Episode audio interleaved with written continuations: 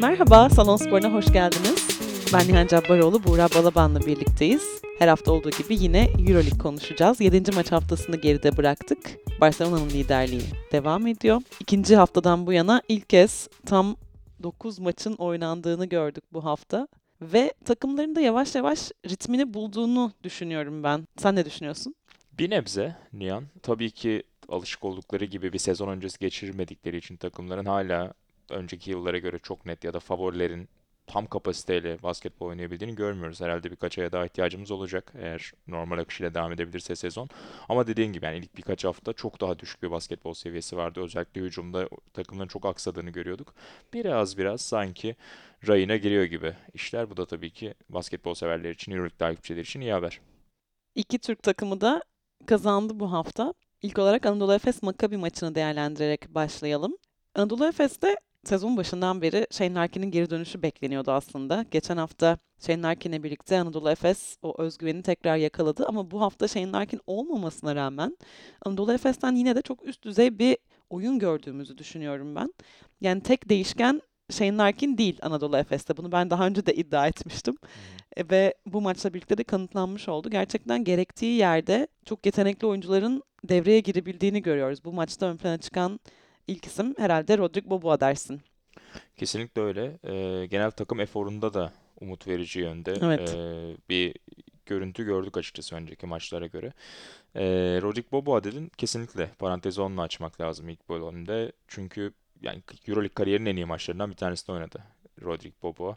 Verimlilik puanı üzerinden bakarsak zaten en iyisi kariyerinin ama benim asıl e, altını çizmek istediğim nokta Boboa'nın bu maçta yaptığı asistler. Tam 7 asist yaptı ki yine Euroleague kariyeri için bir rekor anlamına geliyor Rodrik Boboa'nın. Biz nasıl biliyorduk ilk sezonunda ya da daha öncesinde Baskonya'da oynarken Rodrik Boboa'yı iyi bir şutör, iyi bir skorer. Yani belki J.C. Carroll seviyesi gibi ya da Jarrell Eddie seviyesinde bir şutör değil ama yüksek hacimde şut kullanabilen yayın gerisinden ve yer yer o patlamaları skor anlamında yapabilen bir oyuncu.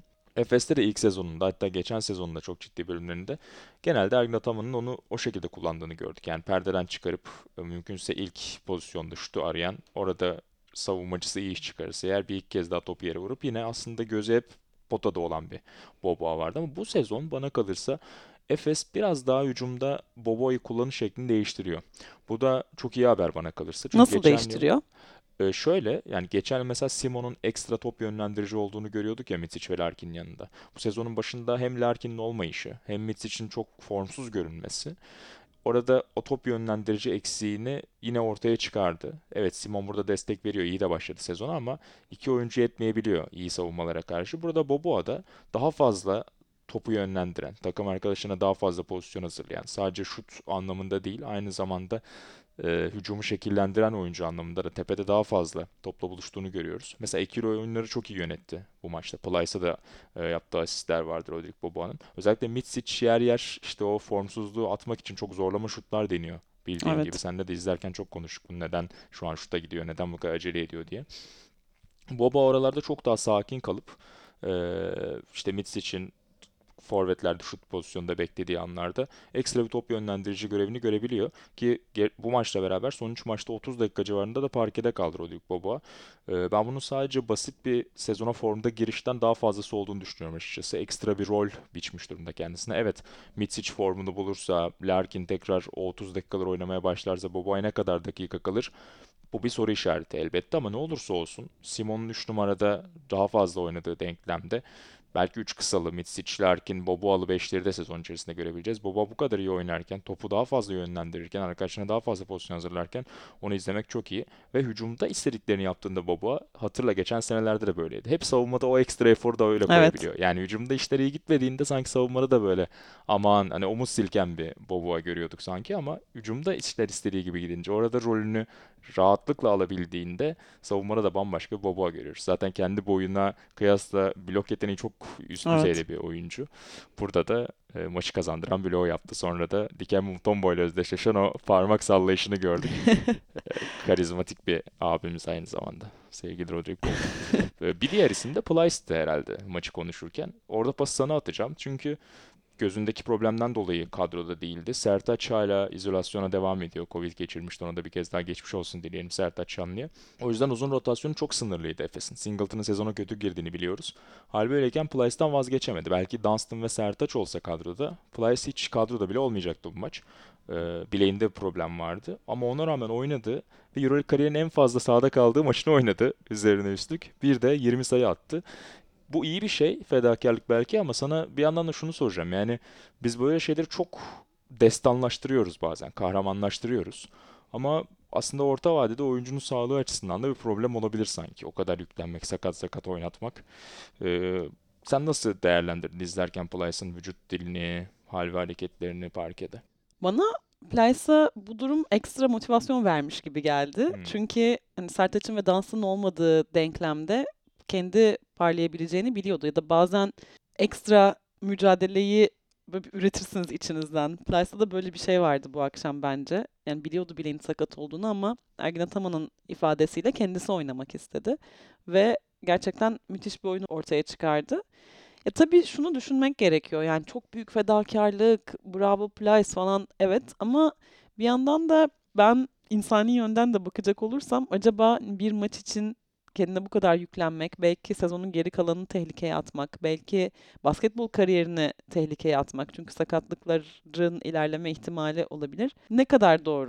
Sağlık şu dönemde de en fazla önem verdiğimiz mesele. O yüzden evet Plyce'in yaptığı büyük bir fedakarlık Ya bir normal sezon maçı için belki de hani sezonun en önemli maçı olur, bir müthiş bir dönemeç olur. Belki o arada farklı bakılabilir bu konulara ama bu oyuncular da sonuçta vücutlarıyla para kazanıyorlar aslında. Yani ne kadar Evet. sağlıklı kalabilirlerse onların zanaatı o. Onların paleti o diyelim ya da ressam fırçası o bu oyuncuların da. O yüzden de bir yandan vücutlarına iyi bakmak da onlar için çok önemli. Çok zorlamamak gerekiyor bazen belki de. Evet ya fiziksel sağlık olduğu kadar mental sağlık da çok Hmm. önemli. Mesela ya Misic örneğini vereceğim ben yine. Geçen yaz Dünya Kupası'nda annesini kaybettiği günün ertesi günü maç oynamıştı Çin'de ve yani bunun onun oyununa sirayet etmediğini söyleyecek bir basketbol sever bilmiyorum ben. Ya Gerçekten insan. Basketbolcu insan. olması gerekiyor. Herhangi bir yakınını kaybeden. Tabii ki öyle. Yani o dönem çok kahramanlaştırıldı bu da Misic buna rağmen oynadı. Yani tiyatroda da vardır ya bu. Hmm. babamı kaybetsem ertesi gün çıkar oynarım falan. Yani bu biraz sorgulanması gereken bir şey bence günümüz dünyasında. Yani Misic o maçı oynadı belki evet ama ondan sonra kendini toplaması neredeyse bir yıl sürdü. Tabii ki sadece buna bağlamıyorum ama yine de bazen hani akıl sağlığımızla ilgili de farkındalığa varıp bazen yas tutmamız gerekiyorken yas tutuyoruz. Bazen basketbol da anlamsızlaşıyor. Bazen spor da anlamsızlaşıyor. Bazen günlük sorunlarımız da anlamsızlaşıyor böyle durumlarda. Bunun bilincinde olup yaşanması gereken acıyı yaşayıp belki öyle yola devam etmek hem sporcunun kendi sağlığı açısından hem takımın sağlığı açısından daha iyi olabilir. Bu, bu konuyu çok düşünmemişim mesela Plyce'i izlerken ama çok haklısın evet. Plyce tebrik edelim. Yine de çok iyi oynadı gerçekten. Başka bir boyutuyla ilgili de şunu söylemek istiyorum. Plyce'ın Efes'e gelirken bundan e, iki sezon önceydi sanıyorum. En büyük özelliği dış şut tehdidi olabilmesiydi. Ve geçen yıl yani özellikle Dunstan'ın daha baskın oynadığı sezonlarda Plyce'ın bu dış şut em, özgüvenini kaybettiği zamanlarda bu dış şutu çok fazla kullanmadığını görmüştük. Tabii dış şuttan kastım aslında sadece 3 sayı çizgisinin gerisi değil, orta mesafe şutları da bu maç özelinde, Efes Maccabi özelinde çok belirleyici faktörlerden biri oldu bence. Plyce de bunu çok iyi yapabilen oyunculardan biri. Onun istatistiklerine bakacak olursak şutlarının %26,5'u yani aslında en büyük oranı orta mesafe şutlarından geldi bugün. Yani iki sayılık olarak yazılıyor istatistik hanesine. Ama orta mesafeden kaydettiği şutlar çok çok değerliydi bugün. Güzel bir not. Ee, önceki iki sezona baktığımızda ben onlara da baktım. Ee, ilk sezonu ve geçtiğimiz sezon şutlarını %12, %14 civarını orta mesafeden kullanmış. Orta mesafe işte 3 sayıyla eee çembere 4 metre uzaklık arasındaki bölge olarak ölçersek eğer. Overbasket'ten aldık verileri bu arada. Merak edenler bakabilir. Ee, önceki iki sezonda biraz daha %13'lerde. Aslında her 7 şutundan birini sanki oradan deniyormuş gibi görünüyordu. Geçen sezonun sonlarına doğru da biraz arttığını görmüştük. Bu sezon tamamen o işte diplerde özellikle çok fazla kendisine yer buluyor orta mesafede. Ee, Her 4 şutundan birini orta mesafeden kullanmaya başladı Plyce. Çok da güveniyor şutlarına. Efes'e ayrı bir boyut katıyor. Yani yer yer dediğin gibi özgüven sorunları bazen reboundlarda başını ağrıtabiliyor Plyce'ın ama iyi hissettiğinde o şutlar da çok alan açıyor hakikaten. Yani Misic'in çembere gidişlerini, Simon'un çembere gidişlerini, Bobo ya da Larkin'in o penetre yollarını çok açabiliyor. Çemberin dibinde durmak yerine 4-5 metre uzağında durması Plyce'ın. O yüzden e, önemli bir opsiyon tabii ki Plyce'ın bu orta mesafeleri. Bunu konuşurken aslında Chris Jones'a da belki değinebiliriz. Maccabi'de de bu yıl işte geçen yıldan kalan Wilbeck'in Dorsey ve Elijah Bryant'ın yanına eklenen ekstra bir top yönlendirici Chris Jones ve bunun önemli olacağını seninle konuşmuştuk sezon içerisinde. Ee, 13-14 dakika sahada kaldı yalnızca ama 9 sayı attı. Gayet üretken göründü Jones. 3 de asisti vardı Efes'e karşı ve çok fazla orta mesafe kullanıyor. Çok da verimli kullanıyor orta mesafeleri. Aslında son yıllarda değişen bir trend. Yani daha fazla üçlük aslında daha matematiksel olarak avantajlı olduğu için orta mesafeleri oranında takımlar daha fazla deniyor. Özellikle NBA'den gelen bir trend bu. Ama seninle izlerken şunu da konuştuk. Yani ana planı belki orta mesafe üzerine kurmak doğru olmayabilir bu denklemde ama yer yer savunmalar da odağını çok yayın gerisinde taşıdığı için orta mesafelerde kilit açıcı rolde görebiliyoruz oyuncuları değil mi? Evet, istatistiksel olarak dediğin gibi belki çok verimli gözükmüyor ama bu bir takım oyunu ve maçın gidişatı içerisinde bazen kritik yerde gelen şutlar bir anda takımın momentumunu değiştirebiliyor. Bence orta mesafe şutörlerinin en büyük değerleri ya takıma kattığı en büyük değeri de bu. Plyce özeline tekrar dönecek olursak ya özgüven meselesinde şunu söyleyecektim. Oyununu şut üzerine kurmayan bir oyuncu. 5 numara oynuyor. Ama hani buradan fark yaratıyor. Bu yüzden hani o özgüveni yakalamak önemli. Belki bu maçta hani sakat da olsa oynamak zorunda olduğunu ve 5 numarada oynayacak tek oyuncu olduğunu biliyordu. Belki bunun da biraz etkisi vardır. Ama bu bir tesadüf değil. Plyce'ın şutu neden bu kadar iyi? Daha önce bana verdiği bir röportajda şöyle bir şey söylemişti. Ben her antrenmanda antrenman bittiği zaman serbest atış çizgisine gidiyorum ve 10 tane üst üste serbest atış atmaya çalışıyorum. Serbest atış yüzdesi çok iyidir bu arada Plyce'ın. Ve üst üste 10 tane atmadan kesinlikle salondan ayrılmıyorum diyor. Bu da bana çok büyük bir avantaj sağlıyor. Çünkü bu bana sahanın her tarafından şut atabilme yeteneği sağlıyor demişti. Yani bu aslında çok hani uzunların şutör olamayışıyla ilgili bir mit vardır ya boyları uzun olduğu için vesaire. Aslında tam o yüzden değil. Biraz da oyunlarını bunun üzerine kurmadıkları için bunun üzerine çok fazla çalışmadıkları içine bağlanıyor bu şekilde. Bu yüzden Plyce'ın yarattığı fark da bu şekilde ortada. Evet güzel bir insight. Yani kendisinin de ya evet orta mesafe de sonuçta ayağınız yerden kesilebiliyor diğer oyuncular için konuşsak ama Plyce gibi uzun bir oyuncu çok fazla sıçramıyordu zaten şut atarken. O yüzden Evet. aslında orta mesafedeki şut formu da servis atışlara benziyor biraz. Ee, kendisinin zaten ağzından bunları duymak önemli. Ee, servis atış yüzdesinde de rakam vermek gerekirse Efes'teki ilk sezonda %88 dağıtmıştı Euroleague'de. Geçen sezon %90'ın üzerindeydi. Bu sezonda kaçırmadı zaten daha. O yüzden e, çalışmak mükemmelleştirir diyerek bir kamu spotuyla Plyce kısmını da kapatalım istersen.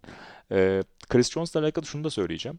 Yani Chris Jones'un nasıl bir farklı boyut katabileceğiyle alakalı. Çünkü ana 3 silah Maccabi'nin işte Bryant, Dorsey ve Wilbeck'in o kadar fazla üçlük deniyorlar ki. Yani savunmalar da atla deve değil tabii ki. Rakip savunmalar yayın gerisini savunmaya odaklanıyor. Tabii ki çemberi savunuyorsunuz, yayın gerisini savunuyorsunuz. Orta mesafede çok büyük bir boşluk oluyor doğal olarak. O yüzden orayı kullanmak önemli e, bence Maccabi'de. Chris Jones da bunu iyi yapıyor. Daha fazla kullandığını görebiliriz. İki oyuncuya daha bence kısa kısa değinelim Efes'te. Sonrasında Fenerbahçe, Beko'ya geçelim. Bunlardan bir tanesi Ertan Gazi. Bahsedecektim bundan. Aynen öyle. Sen de, sen başla istersen. Çok keyif verdi bana açıkçası ilk çeyrekte izlemek. Ki lig maçlarını izlerken de ben bir, hakikaten çok iyi bir potansiyel görünüyor Erten. Yani antrenmanlardan da çok iyi sinyaller, haberler alıyorduk. Ee, Euroleague seviyesinde de ilk 5 başladığı maçta Wilbekin gibi hani özel oyuncularından birine karşı ligin çok iyi iş çıkardı. Neden bu kadar iyi iş çıkardı? Benim sahada görebildiğim kadarıyla daha önce birçok Türk oyuncunun, genç oyuncunun, A takıma yeni katılmış oyuncuların bir şekilde Euroleague'de süre aldığını, maçlara girdiğini, ligde süre aldığını görmüştük. Ertan Gazi'nin diğer bu oyunculardan farkı bence özgüveninin yerinde olması ve mücadeleci olması. Yani biraz hani Türk kültüründen de gelen bir şey. Büyüklere işte saygı, çok fazla konuşmazsın, işte abi, kardeş Kast sistemi diyelim. Evet, kas sistemi vardır. Bu yüzden de biraz oyuncuların ben çekindiğini düşünüyorum. Hani sahada bir şekilde kendini gösterdikleri zaman da belki hani karşılaşabilecekleri tepkilerden korkuyor veya hani gözünde büyütüyor olabilir diğer oyuncuları vesaire falan. Ertan Gazi'de bu mücadeleci ruh bence bu sezonun başından beri vardı ve potansiyelinin yüksek olması sebeplerinden bir tanesi bu. Önemli olan bir diğer faktör de tabii ki savunması. Kesin öyle.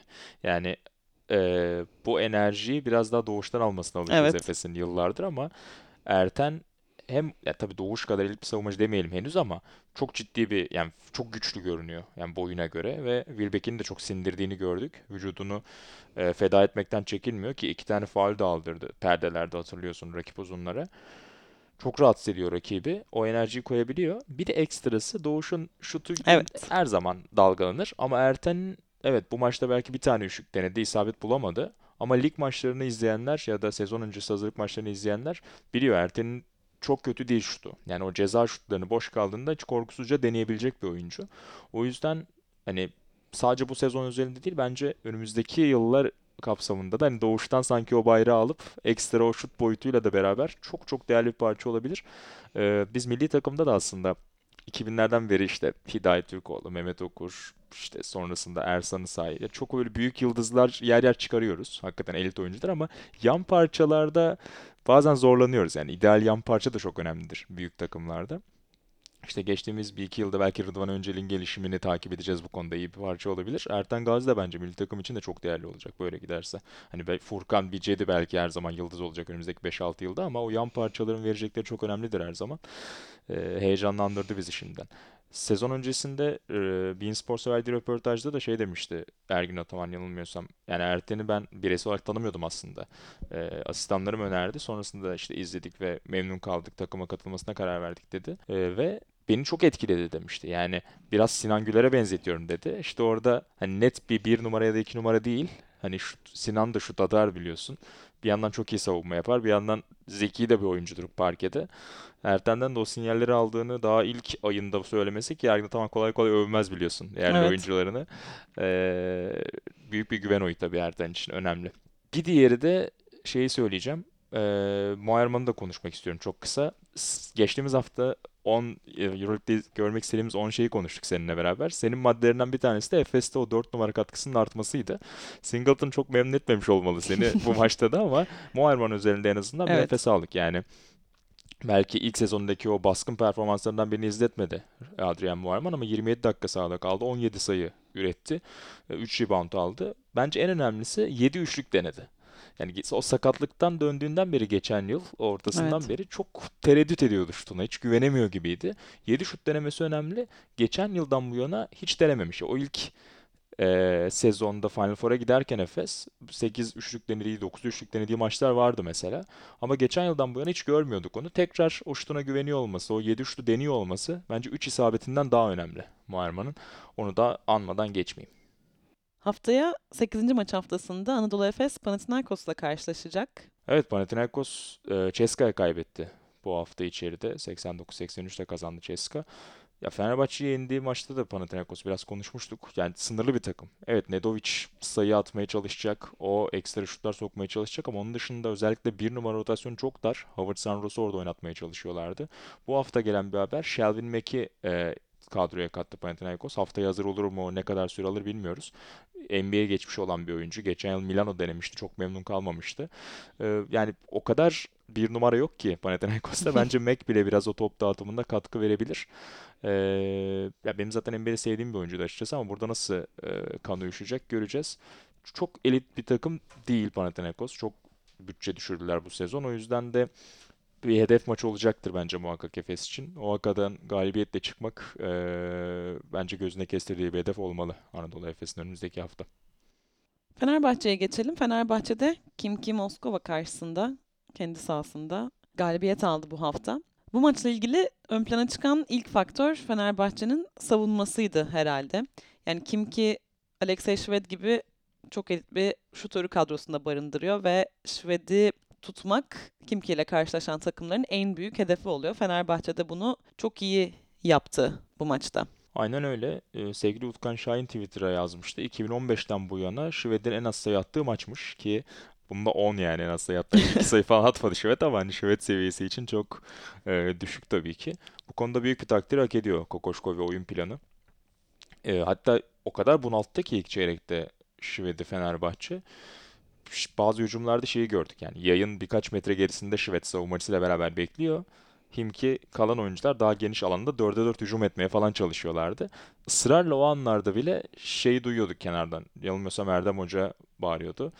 Hani onunla kal.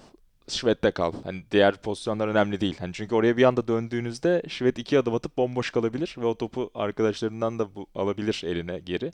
O yüzden de ısrarla ne kadar uzakta olursa olsun Şved ona yapışan yer yer işte perdelerde iki oyuncunun onun üzerinde kaldığı e, savunma modellerini gördük hedge yaptıkları.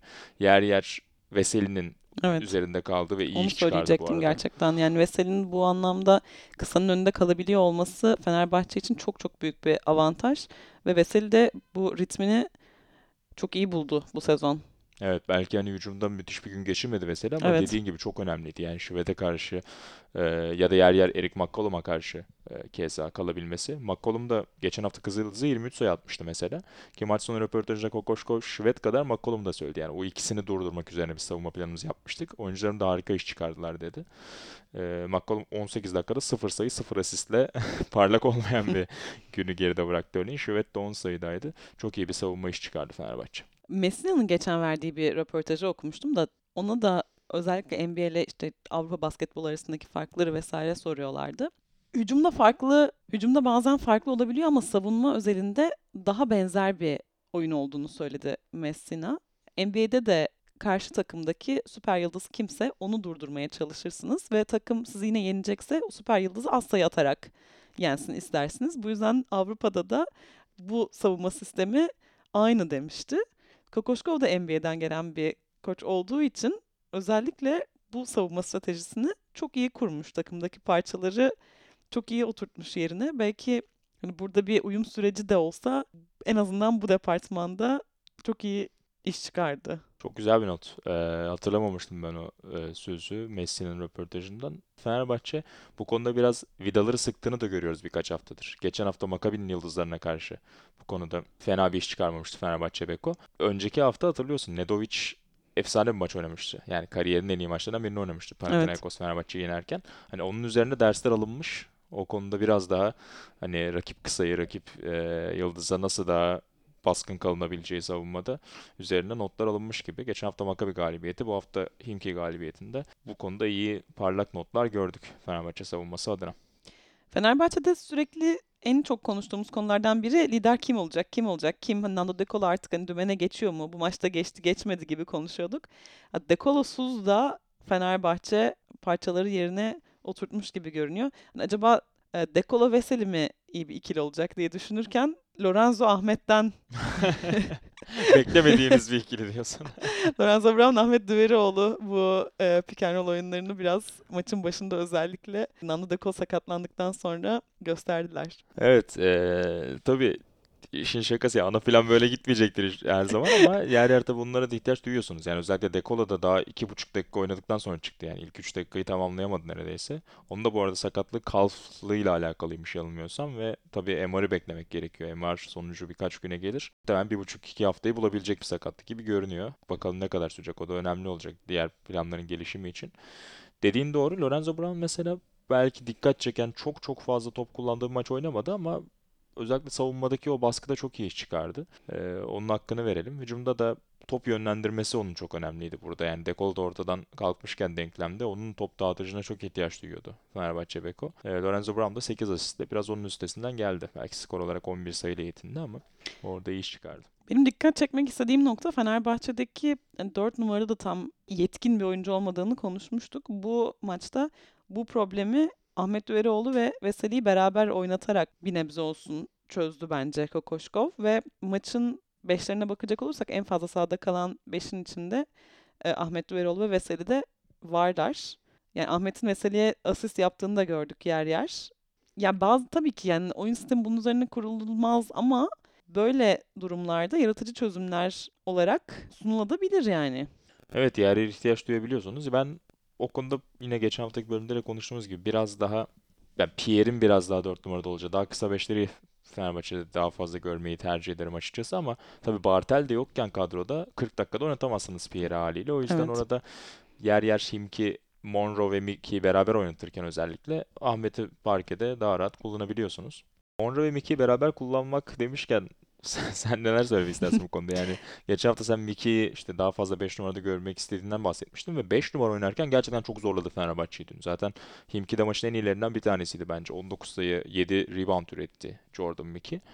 Ee, ama işte Monroe'ya da o dakikaları vermek zorunda hissettiği için Koordinaitis, Miki'yi oynarken onu da çıkarmak istemiyor. E onu 4 numaraya kaydırınca da aslında iyi yaptığı şeyleri bir miktar törpüleniyor Jordan Miki'nin. Geçen hafta Euroleague'de görmek istediğimiz 10 şeyi maddelemiştik. Biraz özel bölüm gibi yapmıştık ve bunlardan birisi Mickey'ni, Jordan Mickey'i biraz daha fazla 5 numarada görmekti benim bahsettiğim konu. Kaçıranlar varsa tekrar hatırlatmak istedim. Bu hani sen zaten bahsettin bunun gerçekleştiğini görmek beni mutlu etti. Evet ya Monroe zaten savunmada çok büyük bir gedik yaratıyor. Hücumda da yani onu kullanacaksınız etrafına en azından hani 4 tane elit şutör koyup belki denersiniz ki hani yardım gelirse dışarıya çıkarsın oradan şut bulun. M2'yi kullanmak hem onu işini zorlaştırıyor hem Miki biraz daha çemberden uzak topla buluştuğunda topu yere vurma ihtiyacı hissedip top kaybediyor gibi kendi topuğuna sıkıyor biraz açıkçası Imki Moskova bu konuda. Dekolosuz hücumda Fenerbahçe neler yaptı? Onunla alakalı da bence geçen maçta da Maccabi maçında da gördüğümüz bir 5 var. Yani aslında 3 artı 2 diyeyim. 3 tane çok elit şutörü var Fenerbahçe'nin. Bobby Dixon, Melih Mahmutoğlu ve Jarrell Eddy. Igor Kokoşkov onları beraber kullanıyor. Yani geçen maçta bunu kullandı ve gayet iyi iş çıkarmıştı. Eddy, Melih ve Bobby Dixon beraber parkede kalktıklarında. Burada da ilk çeyreğin sonuna doğru üçünü beraber parkede gördük ve üst üste 4 hücumda da basket üretti Fenerbahçe. Yani hücumda çok rahatlıyor sanki. O üçünün şut tehdidi. İlla birinden birinin şut atmasına gerek yok. Mesela bir pozisyonda üçü tepede dizilmişlerdi. Alçak posta indi top. Dişampier birebir kaldı ve basketi buldu. Çünkü kolay kolay yardım getiremiyorsunuz pot altına. Onlar bir anda boş kalıp o üçlüden birinden üçlük yiyebilirsiniz çünkü. O yüzden Maccabi maçında hatta 11 dakika civarında kullanmıştı onları Kokoşko beraber parkede. Bu kez biraz daha 4 dakika 51 saniye gibi daha az kullanıldı ama artı 9 sayı yazdı. Hepsi ilk yarıda geldi bunun bu arada. Orada müthiş momentum değişimi oldu. Pierre'in daha rahatlayıp hücumda çember yakında basketler bulmasına yardımcı oldu. İkinci yarıda kullanmadı bunu Kokoşko. O nedenlerinden biri de yine Dekolo'nun sakatlığıydı bence. Çünkü Dekolo sakatlanınca Melih'le başlamak zorunda kaldı ikinci yarıya. Öyle olunca da rotasyon biraz değişti. Melih dinlenirken işte Bobby girmek durumunda kaldı gibi. Ee, o yüzden beraber kullanmadı belki ikinci yarı ama ben önümüzdeki maçlarda da dikkat etmeye devam edeceğim. Bu üçlüyü beraber kullandığı beşler hücumda çok rahatlatıyor Fenerbahçe'yi bence. Melih Mahmutoğlu ile ilgili de bir iki pozisyonda potaya gittiğini Hmm. gördük. Bu da çok önemli. Melih'i hiçbir zaman öyle potaya penetre ederken görmeyiz. Genelde dışarıda ceza şutlarını atan bir oyuncu olarak karşımıza çıkmıştı Fenerbahçe'de. Yani bu oyununa bu boyutu da katarsa gerçekten bir seviye atlar bence. Evet Obradovic'le beraber son bir sezonunda, son bir buçuk sezonunda yavaş yavaş yerler denediğini görmüştük ama hiçbir zaman elit seviyede değildi dediğin gibi. Burada özellikle Eric McCollum'u görünce karşısında çok iyi bir savunmacı değildir bildiği gibi Avrupa basketbolu severleri. Cezayı kesti Melih Çember'e de gittiği anlarda. Fenerbahçe'nin işi haftaya hiç kolay olmayacak. Barcelona deplasmanında. Barcelona 6 galibiyetle lider durumda. Sezon başında takım kurulurken de en heyecan verici takımlardan biriydi. Sezon içerisinde ilerledikçe Barcelona'nın da bu potansiyelini gerçekleştirebildiğini görüyoruz. Ne yapması gerekiyor Fenerbahçe'nin Barcelona deplasmanında? Ah, net bir reçete vermek zor açıkçası. Yani e, bu hafta da Alba Berlin deplasmanında yüzün üzerine çıkmayı başardı Barcelona. E, 103-67 kazandılar. Geçen yıl zaten çok yüksek bütçeli bir takım vardı. Bunun yanında iki tane yıldız transfer yaptılar. Bir Nick Galates, sahaya yıldız. Bir tanesi de Şaras Eskevicius, kenara yıldız. Yani zaten çok etkileyici bir takım. Hiç boş parçası yok neredeyse. E, o yüzden de çok dediğin gibi iş kolay değil. Yani Dekolo'nun yetişip yetişmeyeceği de soru işaretiyken Burada ana plan yine savunma üzerine kurmak olacak bana kalırsa. Ee, planı yani bir şekilde Kalates'i durdurmak önemli olacak ama tabii Mirotic gibi bir silah Evet. var ve 4 numara savunması çok iyi değil Fenerbahçe'nin. Onu da söylemek lazım. Ee, hal böyleyken yani kısaları iyi savunuyor gibi görünüyor Fenerbahçe ama işte Mirotic'in birebirleri üzerinden üretmeye başlarsa Barcelona nasıl cevap verecek Fenerbahçe? Biraz soru Ki işareti. Fenerbahçe'nin uzunları da böyle birebir savunmaya çok alışık değiller. Evet yani Veseli en iyi günlerinde değil savunma yani uzun savunmasında onu hep söylüyoruz seninle. Ee, o bir problem yaratacaktır. Bir diğer konu da hücum reboundları bu arada. Onu da söyleyelim. Barcelona maçını konuşurken Barcelona da iyi bir rebound takımı haline gelebiliyor bir anda. İşte Klaver olsun, Oriolo olsun. Forvetlerden de çok fazla rebound katkısı aldıkları için. Ee, bu maçta, Himki maçında ilk 3 çeyrekte 5 hücum reboundu vermişti Fenerbahçe. sadece son çeyrekte ise tam 8 hücum reboundu aldı Himki Moskova. Yani Bayern maçında da gördük bunu hatırla. Geri dönerken Bayern Münih çok fazla hücum reboundu alıp ekstra şanslar yaratmışlardı. Burada Ahmet ve Veseli beraber oynarken bile o reboundları aldığını gördük rakibin ki hani o baskı anlarında rakip ekstra oyuncuyla o rebounda girerken biraz aksıyor Fenerbahçe. Sanki kısaların o box out'a biraz daha dikkat etmesi gerekecek. Çok başardı. Yani yakın geçen maçlarda o ekstra şanslar morali çok düşüren bir konudur. Evet Himki dağılabilen bir takım ve bunu çok iyi kullanamadılar belki ama işte Barcelona gibi, Valencia gibi daha böyle playoff'un ana adayları arasındaki takımlara karşı oynarken Milano'yu sayabiliriz mesela. Ee, ciddi bir problem yaratabilir. O hücum reboundlarına daha dikkat etmek gerekecek önümüzdeki dönemde. Haftayla ilgili başka bir notun var mı? Diğer maçlara da şöyle ufak bir tura çıkalım istersen kapatırken. Playoff yarışı içindeki Valencia ve Milano karşı karşıya geldiler. Valencia 86-81 kazandı. Önemli bir galibiyetti ama e, bir şer düşelim. Hem Derek Williams sakatlandı hem Mike Toby sakatlandı. Özellikle Toby'nin sakatlığının ciddi olduğu konuşuluyor. Dizinde ufak bir esneme olmuştu hatırlıyorsun düştüğü pozisyonda. E, onların ne kadar uzak kalacağını görmek önemli. Real Madrid Žalgiris deplasmanında kazandı ki Žalgiris ilk yarıda nefis bir seriyle çift taneye kadar neredeyse farkı çıkarmıştı geriden gelip. Sonlara da önde girmeyi başardılar ama geçen yılki tarifeyi sonunda çalıştırmayı başardı Real Madrid ve Campazzo ile Tavares çok iyi oynadılar. Özellikle son 2,5 dakikaya 8 sayı sığdıran Tavares'i ikili oyunlarda Löwen pek iyi savunamadı doğrusu. Ve oradan zor galibiyeti çıkarmayı başardı Real Madrid. Campazzo tam biraz kendine gelmiş gibi görünüyor ama işte önümüzdeki ay içerisinde de NBA'ye gitme durumu olacak. Yani sonrasında ne olacak? Çok büyük bir soru işareti Real Madrid adına.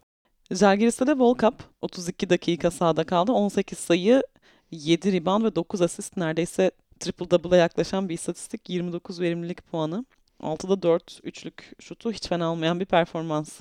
Evet evet çok etkileyiciydi. İşte özellikle ilk yarıda bahsettiğim seride de zaten Žalgiris'in geri geldiği, öne geçtiği seride de ipleri elinde tutan oyuncuydu. Volkap. 3 sayı yüzdesi kaç sence? İyi attılar %40'ın üzerinde ama %50. evet öyle öyle yine de yetmedi. İşte Real yani Campazzo ve Tavares iyi oynadığında yetmeyebiliyor. Geçen yılda bolca gördüğümüz gibi ama Zenit sonunda Covid arasından döndü ama evinde onlar da Olympiakos'a kaybettiler. Pangos ilk yarı fena oynamamıştı ama ikinci yarı çok ortada görünmedi. Onların tekrar basketbol eee, ritmini bulması Evet. için biraz herhalde zaman ihtiyaç olacak doğal olarak. Bitirirken şunu ekleyelim. Covid'in belirleyici bir faktör olduğunu biliyoruz bu sezon. Bununla ilgili Messina'nın bir açıklaması olmuştu hafta başında. Kısaca ondan bahsedelim. Sezonun şimdi duraklatılması gerektiğini ve olimpiyatlardan önce yeniden belki bubble formatında, bir fanus formatında tamamlanmasını istediğini söylemişti. Çünkü yurt içi seyahat etmenin şu an daha kolay olduğunu e, söyledi. Ama tabii Euroleague cephesinden e, Bartemo'dan şöyle bir açıklama geldi. Saygı duyuyoruz Messina'nın sözlerine ama böyle bir şey olmayacak. E, Bizim hani B planımız var bir fanus şeklinde yapmak ama şu an böyle bir uygulamaya gitmeyeceğiz dedi. Bu durum Euroleague ne kadar adil şu anda sorusunu gündeme getiriyor bence. Bazı takımların seyircili oynaması, bazılarının seyircisiz oynaması bu durumda faktörlerden biriydi. Ama yine de hani takımda kime ne şekilde Covid bulaşacağı ve bunu ne kadar etkileyeceği de şansla açıklanabilecek bir faktör şu an için en azından. Euroleague birlikte zaten takımların maç takvimi çok yoğundu. Şimdi Covid ile birlikte ertelenen maçların da tarihleri belli oldu. Örneğin Anadolu Efes Aralık ayında 29 günde 12 maç oynayacak. 2 günde bir maç oynaması anlamına geliyor. Bu 2 günde bir yol gitmesi de anlamına geliyor bir yerde. Bunların 8'i evde ama yine de çok yoğun bir maç takvimi. Belki antrenman yapmaya bile doğru düzgün zaman bulamayacak takımlar. Bu yüzden bu sezonun normal koşullarda düzenlenen bir sezondan birkaç kat daha zorlu bir sezon oldu ve daha fazla değişkene sahip olduğu bir sezon olduğu da bir gerçek. Hani ne kadar adil sorusuna buna cevap vermek çok zor. Çünkü aslında gerçekten her zaman ne kadar adil diye de sorulabilir bu soru. Ama faktörlerden birinin de Covid olduğu çok büyük bir gerçek. Güzel özetledin. Ekstra ekleyebileceğim bir şey yok. Ağzına sağlık. Senin de ağzına sağlık. Önümüzdeki hafta yeni bölümle karşınızda olacağız. Görüşmek üzere. Hoşçakalın. Hoşçakalın.